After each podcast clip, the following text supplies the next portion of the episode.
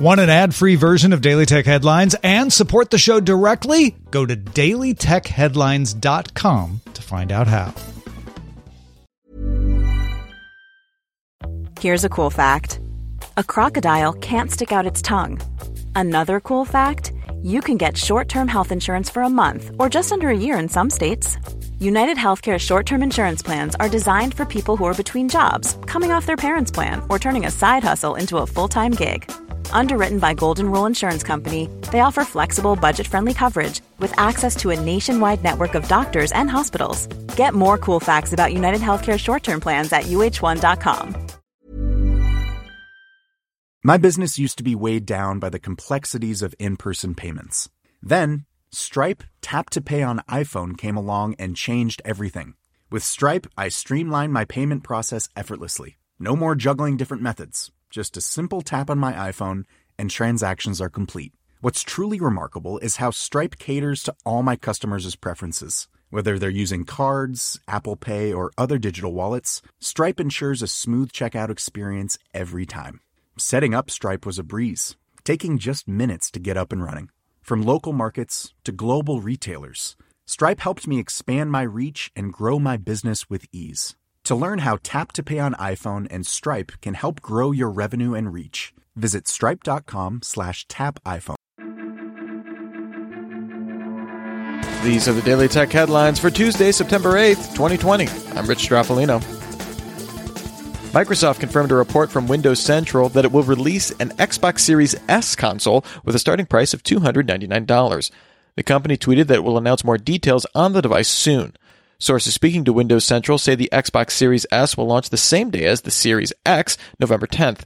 In addition to the full retail price, Microsoft will reportedly offer the Series S with a $25 a month Xbox All Access financing option. A leaked commercial on the Series S claims the console will offer 120 frame per second gaming at up to 1440p resolution and come with 512 gigabytes of storage. Chinese Foreign Minister Wang Yi announced that China was launching the Global Initiative on Data Security. This initiative calls on countries to respect other countries' sovereignty with how they handle data within their own borders and calls on countries to handle data security as a comprehensive, objective, and evidence-based manner while maintaining an open, secure, and stable supply chain for information and communications technology and services. The initiative also calls on members to oppose mass surveillance of other countries and asks tech companies not to install backdoors on products and services to illegally obtain user information. This appears to be in response to the US's Clean Network program announced last month, which excludes Chinese technology from internet infrastructure used by the US and 30 other countries and territories that have signed on to the program. China has reportedly approached other countries about signing on to its initiative. When Hong Kong's new data security law went into effect, several tech companies, including Microsoft, Twitter, and Google, announced that they would stop processing user data requests from Hong Kong over concerns about how the data would be used. In contrast, Apple said it was assessing the law. In response to questions by TechCrunch, Apple has now clarified that it doesn't receive user data requests directly from Hong Kong. Rather, these are passed on by the US government after review as part of a mutual legal assistance treaty. All Hong Kong user data is stored in the US, so any request for data must be approved by the Justice Department with a warrant issued by a US federal judge before being handed over. Apple also said it received a limited number of non content requests from Hong Kong related to things like fraud and stolen devices, which will be included in its next transparency report. The Australian Competition and Consumer Commission launched an investigation to look at the competition between Google Play and Apple's App Store. According to the announcement, the Commission will look at how transparent and effective the overall mobile app market is in Australia and how the stores compete for app sales with other providers. The investigation will look at a five year span, and the Commission is surveying users, developers, and app suppliers for input. A final report will be delivered by the Commission in March 2021. Nikkei Asian Review reports that, according to sources, Apple is set to begin limited 5G iPhone production in mid September. Full scale production is scheduled to begin in late September or early October. Generally, Apple begins production of new iPhone models in August for a September release. The company reportedly ordered components for 80 million units, but sources say actual production in 2020 may be limited to more like 73 or 74 million units due to delays. It's expected that initial production will focus on a lower priced iPhone with a 6.1 inch OLED screen and two rear cameras. A TikTok spokesperson confirmed to The Verge that clips of a suicide started circulating on the service on the night of August 6th. The video was originally streamed on Facebook and has appeared on other apps besides TikTok. TikTok says its automated systems have been detecting and flagging the clips and issuing bans for users repeatedly uploading them. Community members have also been warning about the clip so that users can spot them and swipe away before seeing anything graphic in their feeds. Last week, PUBG was among the 118 apps banned in India. Now, PUBG Corporation announced that it will take over all publishing responsibilities in India, cutting ties with Tencent games in the country. In a statement, Tencent said its relationship with PUBG Corporation in other markets would remain the same. It's unclear if the move will cause Indian authorities to reverse the ban in the country. GM announced that it bought an 11% stake in the electric truck startup Nikola. As part of the deal, GM will help Nikola engineer and manufacture its battery electric and hydrogen fuel cell vehicles, including the Badger pickup truck, and GM can now nominate one director to Nikola's board. Nikola's Badger truck is scheduled to make its official debut later this year and ramp up production in late 2022. The company is also developing hydrogen fuel cell and battery powered semi trucks. Nikola will continue to own its vehicle brands and will be responsible for selling and marketing its own vehicles. Xiaomi's Poco sub brand announced the Poco X3 NFC.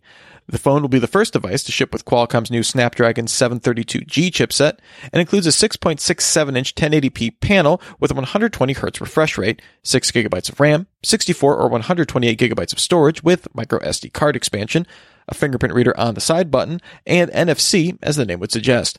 The Poco X3 NFC also includes a 5160 mAh battery with support for 33 watt fast charging. It offers four rear cameras, a 64 megapixel main shooter, 13 megapixel ultra wide, plus macro and depth sensing cameras. The phone launches in Europe today at a starting promotional price of 199 euros with a regular MSRP of 229 euros. And finally, The Guardian published the first op-ed written by artificial intelligence. The op-ed was written by OpenAI's GPT-3 and based on the prompt, please write a short op-ed around 500 words. Keep the language simple and concise. Focus on why humans have nothing to fear from AI, with an opening paragraph also supplied by The Guardian. GPT-3 supplied eight discrete outputs, from which Guardian editors selected selections to highlight different styles and registers of the AI. Editors then treated the op-ed like a human written piece for standard review, with editors noting, overall, it took less time to edit than many human op-eds. Remember, for more discussion of the tech news of the day, subscribe to Daily Tech News Show at dailytechnewsshow.com. And remember to rate and review Daily Tech headlines wherever you get your podcasts. Thanks for listening. We'll talk to you next time. And from all of us here at Daily Tech Headlines, remember, have a super sparkly day. My business used to be weighed down by the complexities of in person payments. Then, Stripe Tap to Pay on iPhone came along and changed everything.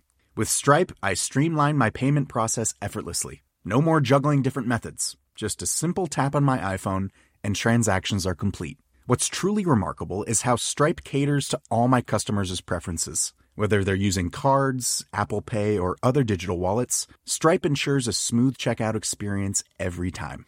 Setting up Stripe was a breeze, taking just minutes to get up and running.